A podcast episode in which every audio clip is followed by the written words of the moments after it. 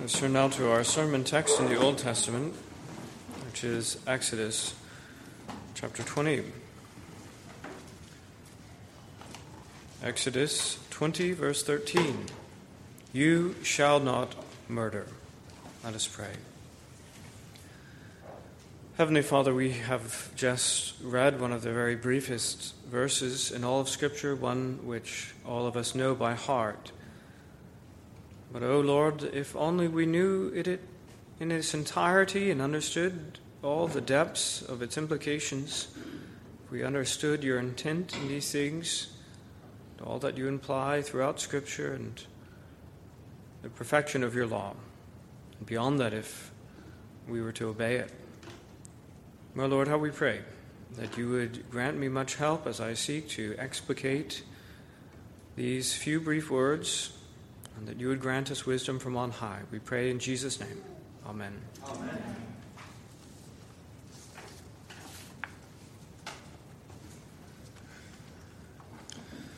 So we come to the sixth commandment in our study of God's law you shall not murder. Now, we mentioned the fifth commandment as a bridge between the two tables of the law. The first table having to do with our relationship to God, the second having to do with our relationship with man.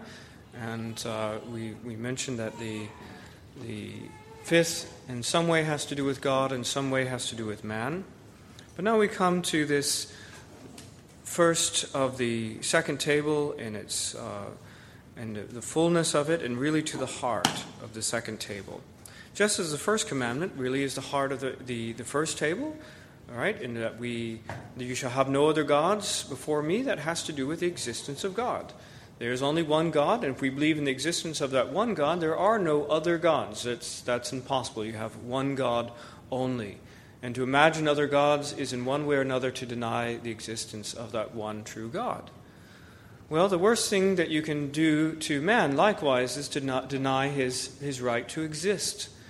And we, as we are finite and we are able to be killed, the way that happens among us is seeking to take people's lives away. That is the denying of the right to exist. Now, I would say that on the whole, this commandment here is the one commandment that people think they have actually obeyed. Uh, just speaking to people out in the world as a whole, and even people in God's church, they recognize that they have not honored and worshiped God as they should have. If, they, if you tell them about that commandment, they'll readily admit they probably haven't done that. That they're guilty with regard to sexual purity, minor acts of theft, various forms of untruthfulness, covetousness. They will admit under duress that in various ways they have probably not. But this is their, this is their what they believe to be their safe haven, because at least they haven't murdered anybody. They've at least managed to keep the sixth commandment. Well, I suppose it's one of my objectives in this sermon to change that. If there's anyone who's come into this service tonight thinking that they have obeyed the sixth commandment, my objective is to change your mind and get you to see in the fullness of God's commandment that you haven't to help you to see that the scope of this commandment is far broader than the actual act of taking someone's life away, that ultimate and final act of denying their right to exist. But it extends all the way back to the heart of hatred that stands behind the knife or the gun, or even further, to the lack of love for other people.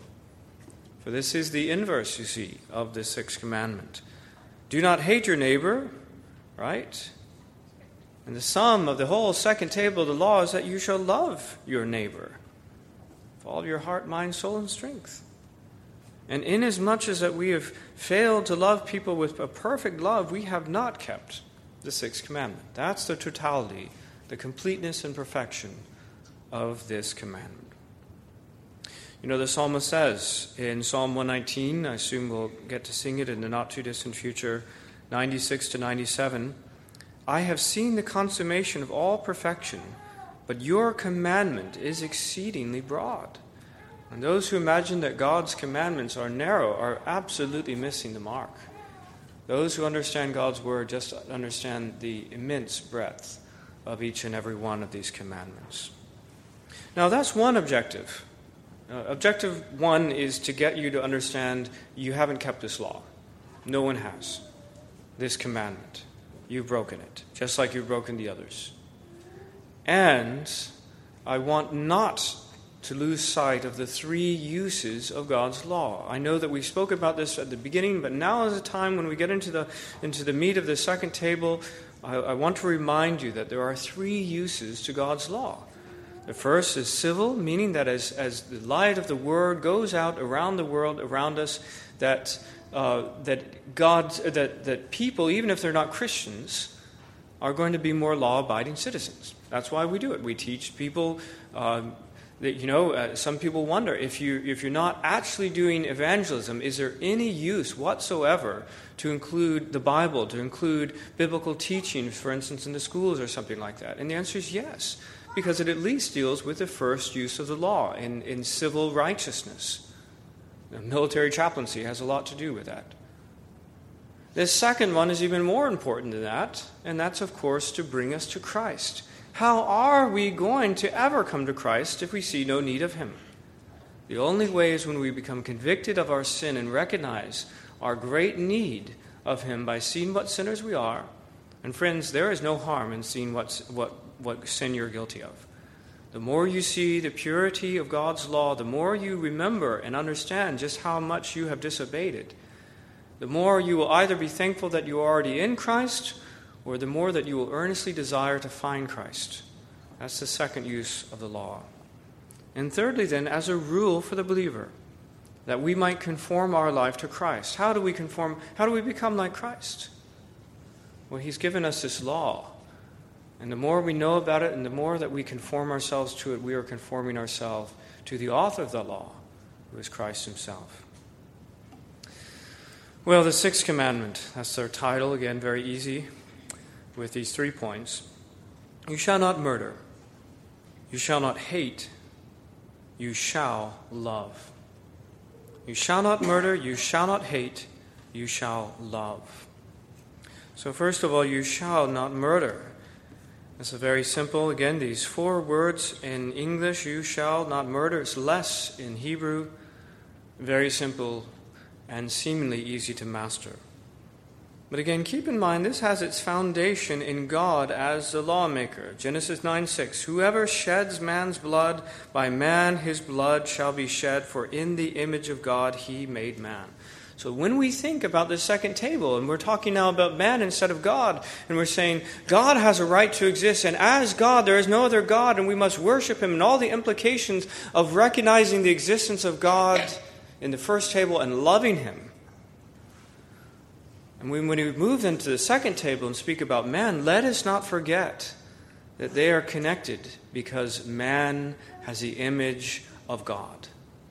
When we respect our fellow, our neighbor's right to exist, and when we love them, we are rec- recognizing and acting in accordance with the fact that, that every man and woman in this world has been made in the image of the living God. Now, the Nazis, of course, dismissed this, and they imagined that only those in their own image were really human beings, and everyone else was some kind of subhuman that they could kill. And one of the many reasons that they hated the Jews, not only because they didn't conform to their image, was that they had access to a transcendent law, the Ten Commandments, which would not subject to the so called will of the people. And of course, they couldn't stand it, just like they couldn't stand Christians as well, who held to that transcendent law of God that says, You shall not murder. Now, what does it mean when it says you shall not murder? Of course, in the most basic sense, it has to do with intentional killing. There is a big distinction made with accidental killing because there's a whole big provision in, in the Old Testament law, Numbers 35, for, for those who have killed someone by accident, the manslayers. Numbers 35, verse 15 The sixth city shall be for refuge for the children of Israel, for the stranger and the sojourner among them, and anyone who kills a person accidentally may flee there. Right? So there's provision. It's understood that this is a different category, this accidental killing. And the ceremonial law makes provision for it. But using a deadly weapon on someone implies a murderous intent. And so, for instance, in the law of God, if you strike someone with an iron implement and that he dies, he's a murderer. You didn't, it doesn't matter if your intent was uh, not, if you were thinking, I just want to do him harm, I don't want to actually kill him, that's not salient. That's, that's not, that doesn't help you. Because if your intent is to do someone harm, as demonstrated by the, the weapon that you take up in your hand, and if that person then happens to die, then you are guilty of murder. And even if there is no deadly weapon, if there is premeditation, meaning you thought about this beforehand and this is your plan, or some pre-existing motive to do someone harm, that also is motive, so or is also murder. So Numbers 35:20. If he pushes him out of hatred while lying in wait, hurls something at him so that he dies, or in enmity strikes him with his hand so that he dies, the one who struck him shall surely be put to death. He is a murderer. Right? So it is not the kind of uh, TV understanding of things that makes one a, a, a murderer, um, but rather simply that you have hatred in your heart, and whether in a, using some deadly instrument or just even your hands, that person dies as a result. This is murder. Now, murder also involves conspiracy. Of course, that is something we might be familiar with. For instance, Ahab giving his consent to Jezebel. You remember that situation? Jezebel comes up with this brilliant plan. That's the way, way we do things where I'm from. Uh, she says, um, if, you've got, if you want this Naboth's vineyard, I have a plan for that. And she hatches a plot to have Naboth uh, murdered in this conspiracy. Now, Naboth, of course, didn't think about this, didn't come up with it, didn't kill him himself didn't even give the orders that killed. He just simply gave his consent to this conspiracy hatched by someone else. And what does it say in 1 Kings 21:19? Thus says the Lord, have you murdered and also taken possession? And you shall speak to him, saying, Thus says the Lord, in the place where dogs licked the blood of Naboth, dogs shall lick your blood, even yours. So that's the thing. It's across the, the whole spectrum, any kind of connection with somebody's loss of life that had to do with envy, had to do with hatred, had to do with the desire that the person uh, no longer be around, that's murder. Well, being an accessory to murder even counts as well. In Matthew 23 34, it says, Therefore, indeed, I send you prophets, wise men, and scribes. Some of them you will kill and crucify, and some of them you will scourge in your synagogues and persecute from city to city, that on you may come all the righteous blood shed on the earth, from the blood of righteous Abel to the blood of Zechariah, son of Berechiah, whom you murdered between the temple and the altar. And of course, they didn't do that themselves, they were merely an accessory uh, in this. Now, hopefully, hopefully none of us are involved in these kinds of things. I've described to you what the commandment in its purest and fullest and, and, and, highest degree would be, having anything to do with someone dying as a result of you wanting him or simply not stopping him from being put to death. Let's move then quickly on to the second thing, which is a more full and and larger sense of this commandment, which is, You shall not hate your neighbor. And could, is there a door to open back there? Thank you. Not many of us, as I say, have actually committed murder or conspiracy to commit murder, but perhaps we have hated someone. And here's the point at which the commandment reaches us, I think, where we are.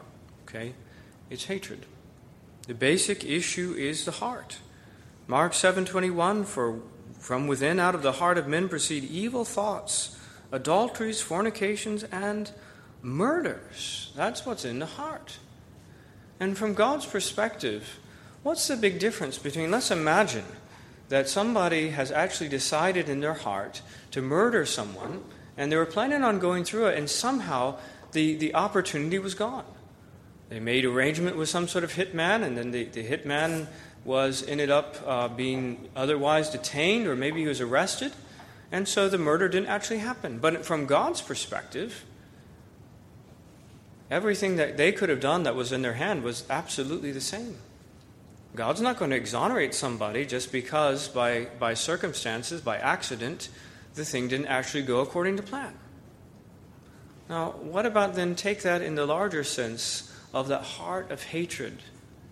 If we understand then that that's the root issue, and that's what makes us guilty of this commandment, then we understand ways in which we might also be uh, have have committed this uh, this act ourselves. Now, 1 John 3:15 says, "Whoever hates his brother is a murderer, and you know that no murderer has eternal life abiding in him."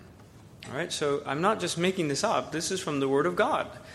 This isn't just the, the Westminster uh, divines and their amazing penchant for, for pulling things out of Scripture and pulling out all the good and necessary consequences of things. And maybe they're just reaching a little bit when we say that hatred actually is a violation of this law. The Word of God says it utterly explicitly in 1 John 3.15. And so again, the question is, have you violated this sixth commandment? Another way of asking it is, have you, have you hated somebody in your life? If so, then you're guilty before God. That hatred then in your heart expressing its way in unjust anger and angry words, that's of course what we saw in Matthew 5:21. You have heard that it was said to those of old, you shall not murder, and whoever murders will be in danger of the judgment. But I say to you that whoever is angry with his brother without a cause shall be in danger of the judgment. That's the issue, and it goes even to speech. And whoever says to his brother, Raca, shall be in danger of the council. Whoever says, You fool, shall be in danger of hellfire. That means on the last day there are going to be people whom God judges. And the judgment by which he, he says he's sending them to hell is going to be on the basis of the words that they have spoken with regard to their brothers. Unjust words that have their, their root in anger. Friends, that's very serious, isn't it? You know, not only does it have to do with angry words, it even has to do with some forms of lying, actually. We're going to speak of lying at an, on another occasion, of course. But you know that John 8:44 identifies Satan as a murderer, and by what basis is he a murderer? For instance, did he actually come to Adam and Eve with some sort of pitchfork or some other implement to, to kill them. No, he didn't. He says, You are of your father the devil, and the desires of your father you want to do. He was a murderer from the beginning and does not stand in the truth because there is no truth in him. When he speaks a lie, he speaks from his own resources, for he is a liar and a father of it. His weapon, in order to put to death our first father, was a lie.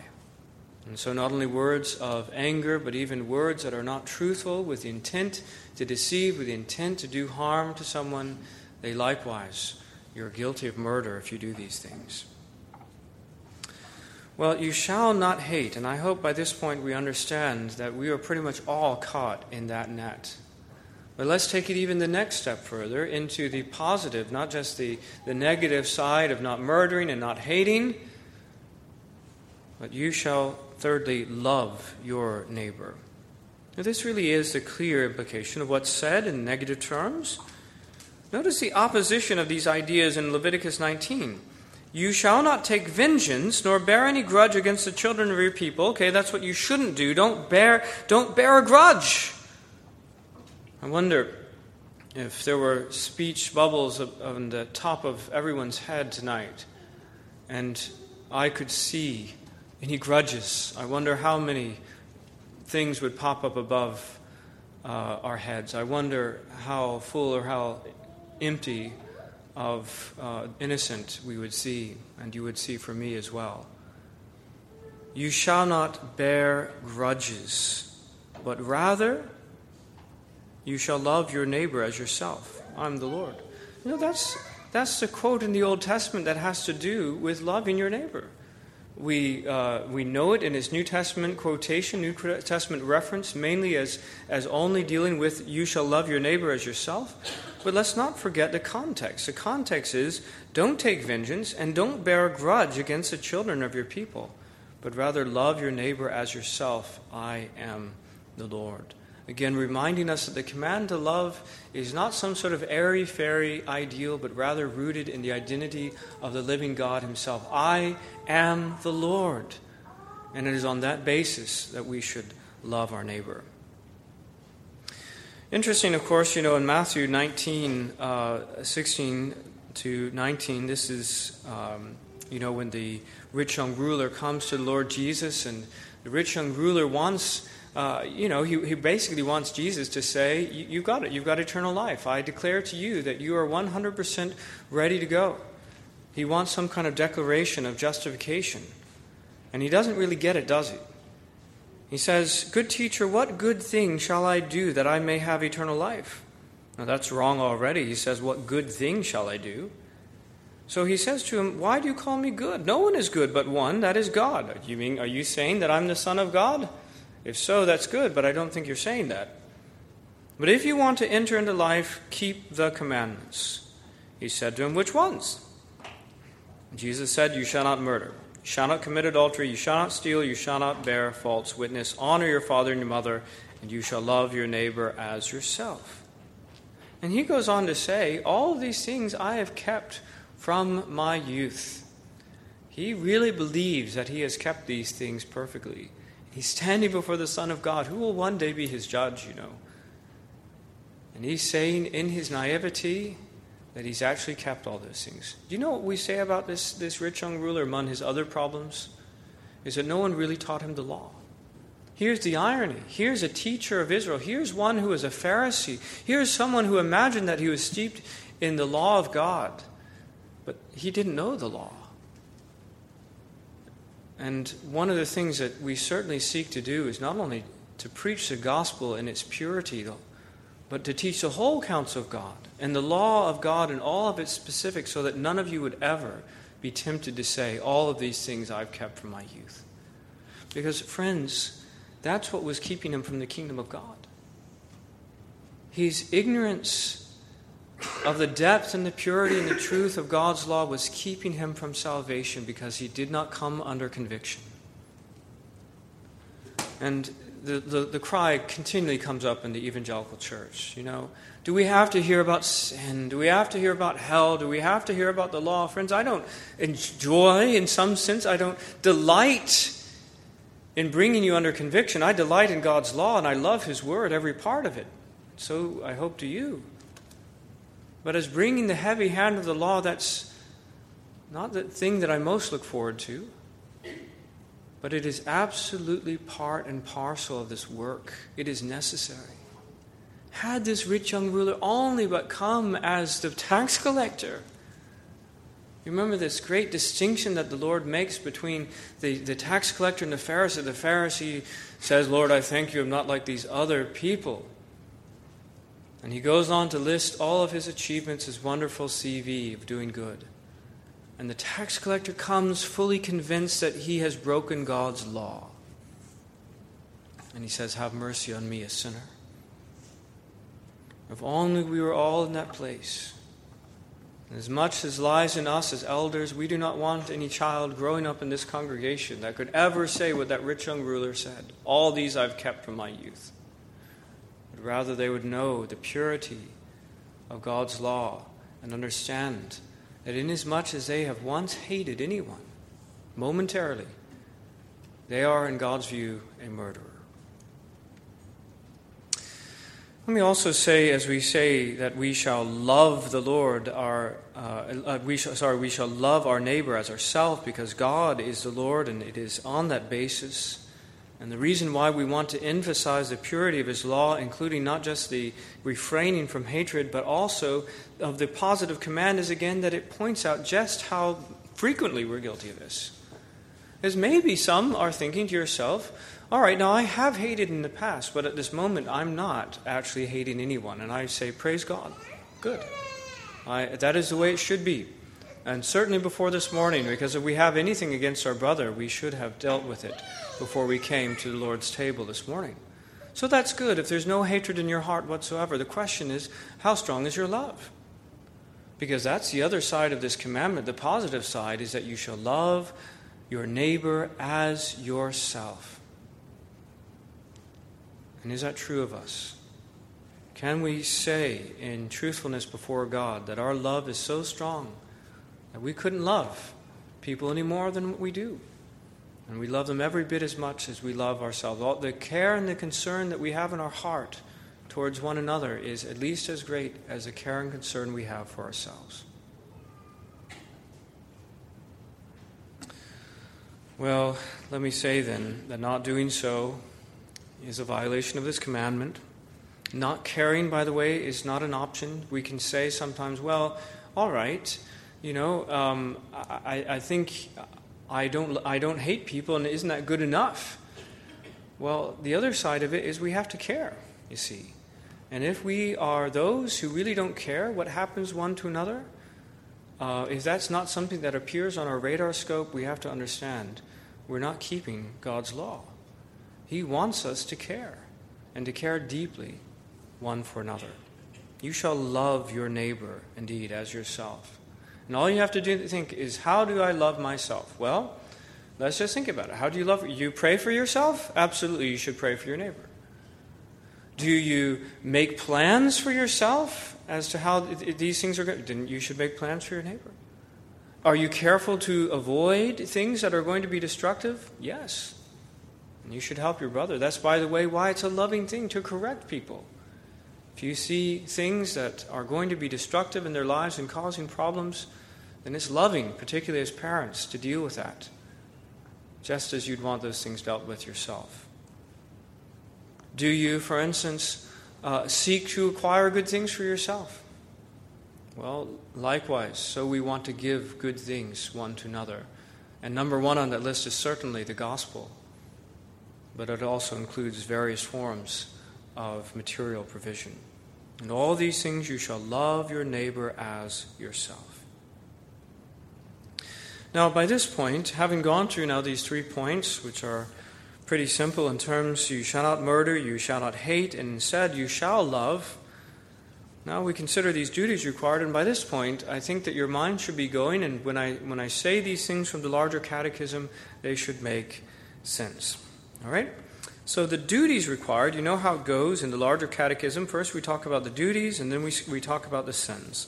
The duties required all careful studies and lawful endeavors to preserve the life of ourselves and others. Again, the, the example that is given in the catechism is 1 Kings 18.4. So it was while Jezebel massacred the prophets of the Lord that Obadiah had taken 100 prophets and hidden them 50 to a cave and fed them with bread and water. Now let me ask you the question what do you think about Obadiah? Do, what do you classify that in? I can tell you, I think I probably would have classified it under that he deserves a medal. Here's some, he's gone way above and beyond what he's required to do. He didn't have anything to do with murdering the prophets. And simply refraining from murdering the prophets, he has now fulfilled the sixth commandment. Actually, in the totality and the fullness of God's law, he was merely fulfilling it. We couldn't possibly say, no, he's exceeded the demands of God's law because God's law is perfect. And Christ, in all that he did, was merely to fulfill the law of God. You have to understand that. He filled it totally and completely. No one else has even come close to doing it. But he did not go beyond that, except, and of course, laying down his life for others but in his fulfillment of the moral law and all those things, he did, you see, what was required. And so Obadiah did what was required in the law of God by preserving life, innocent life. By resisting all thoughts and purposes um, having to do with these things. So, for instance, Genesis 37, Reuben is the example. You remember that they've come up with this horrible plan to, uh, to get rid of Joseph, whom they envied and hated. Reuben heard it. He delivered him out of him out of their hands and said, "Let us not kill him." And Reuben said to them, Shed no innocent blood, but cast him into this pit which is in the wilderness, and do not lay a hand on him, that he might deliver him out of their hands and bring him back to his father. That was his plan. He had devised a plan to preserve life, to dissuade them from immediately killing him, in order that he might go rescue him. We need to do that resisting in the, the words that we have and also in the, making, the plans that we make to preserve life. Then, by just defense thereof against violence. And, friends, again, let me make it very clear when we are dealing with ourselves personally and individually on that level, and when we're dealing with, with someone simply uh, mistreating us in some way or another, then we don't go to any great lengths um, to defend ourselves in that way. But when we're talking about life, we certainly have a right to defend ourselves. And when we are talking about particularly the, the life of someone around us, it is an absolute duty that we preserve their life, we defend their lives. Okay, we have to be very clear about that. Again, there's a lot of uh, misunderstanding about what the duties of this commandment require. But if we love people, we will certainly do what it takes to defend their lives. A patient bearing of the hand of God, quietness of mind, cheerfulness of spirit. It's funny, you know, those divines, those old fogies, they understood that when you are anxious and when you are fretful and overwrought about things, eventually it will be to the detriment of your life. They knew about stress, you see. You go to your doctor today, you go to your GP, you have high blood pressure, what's he going to say?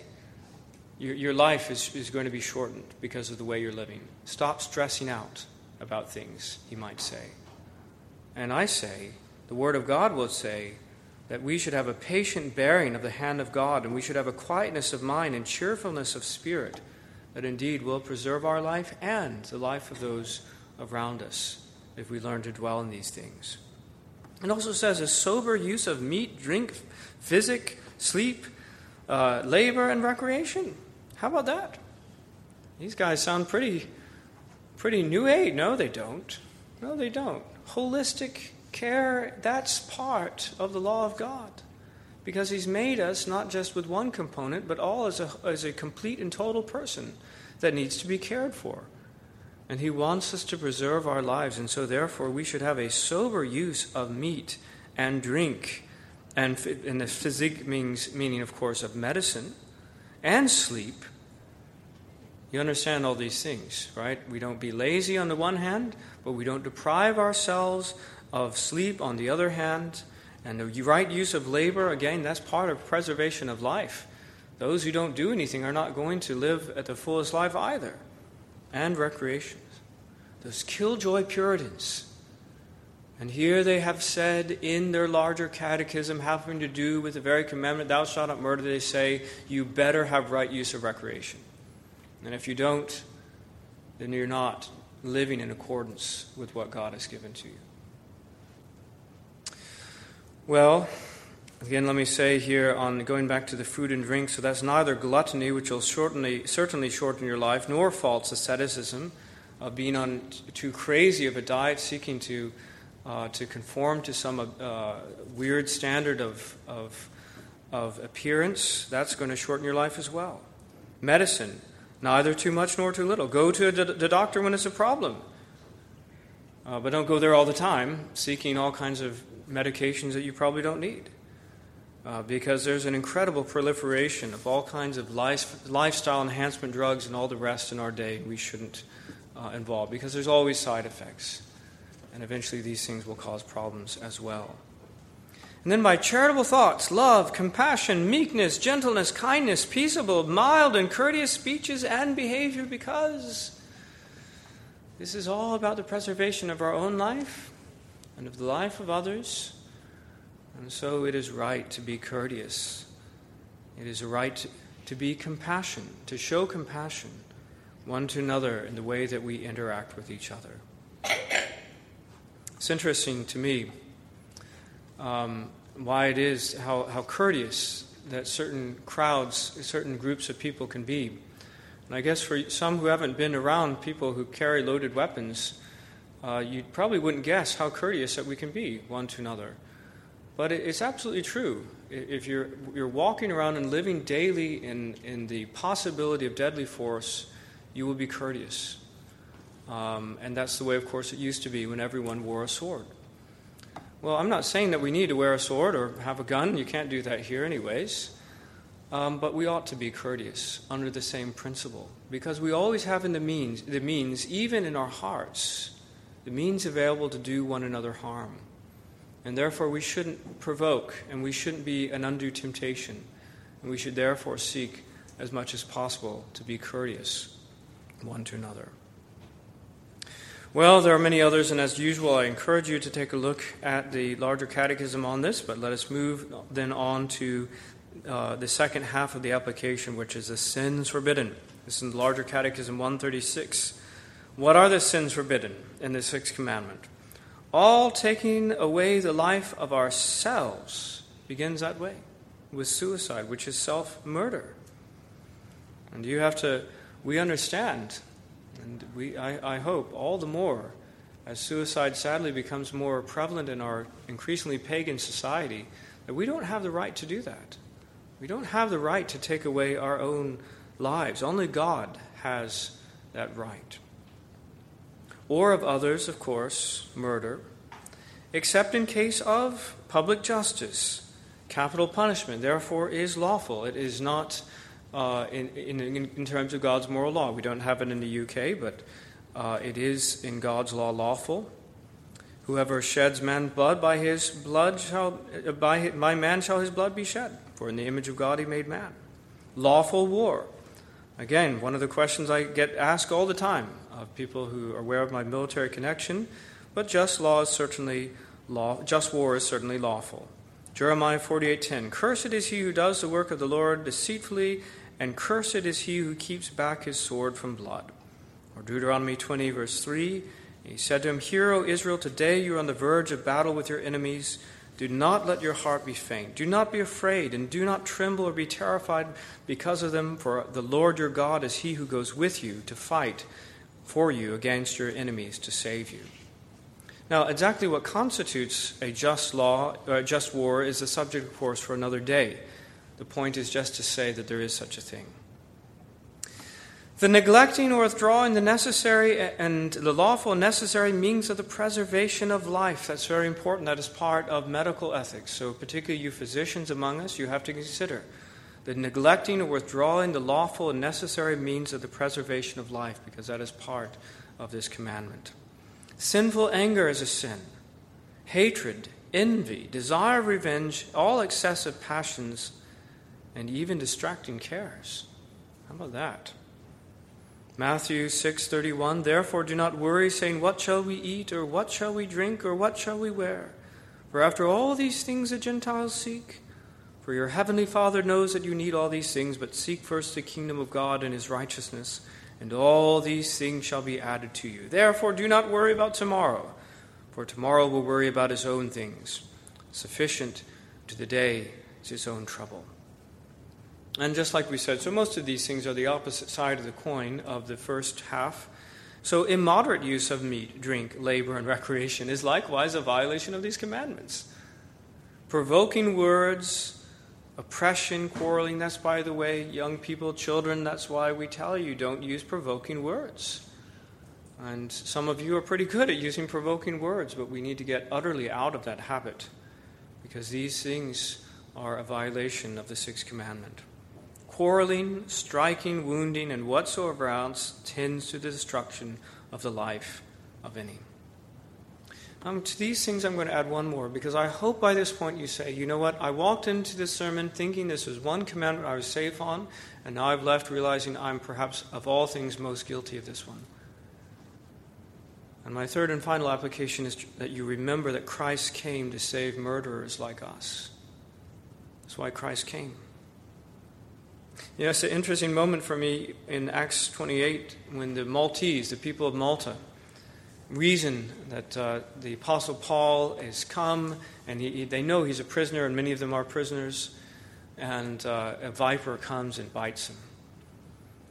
And when the natives saw the creature hanging from his hand, they said one to another, No doubt this man is a murderer, whom though he has escaped the sea, yet justice does not allow to live. You know what? Paul was a murderer. He was a murderer. He had persecuted God's church to the death. Acts 9:1 Then Saul still breathing threats and murder against the disciples of the Lord. They were right. Do you know what? He didn't die. It's a picture then, isn't it? He should have, but he didn't. Christ died. Christ took that poison for him in the justice of God. And what he says in 1 Timothy 1:15, this is a faithful saying and worthy of all acceptance that Christ Jesus came into the world to save sinners, of whom I am chief.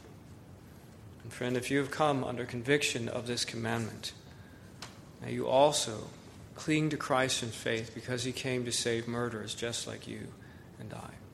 Let's pray.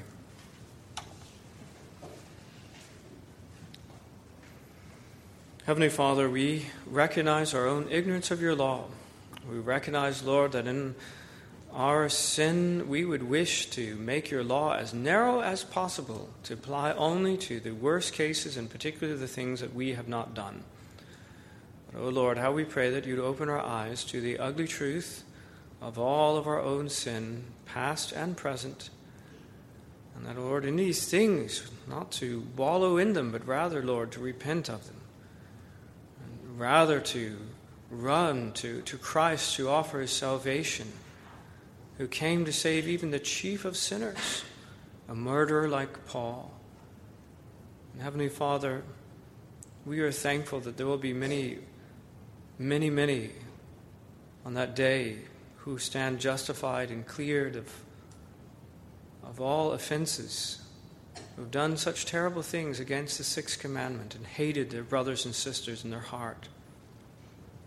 Christ has died and is risen. We pray, Lord, that we'd cling to him, and moreover, Lord, that we would conform to him in the perfection of the way that he kept the law of God, loving people and seeking their good. We pray your, your help in this. In Jesus' name, amen. amen.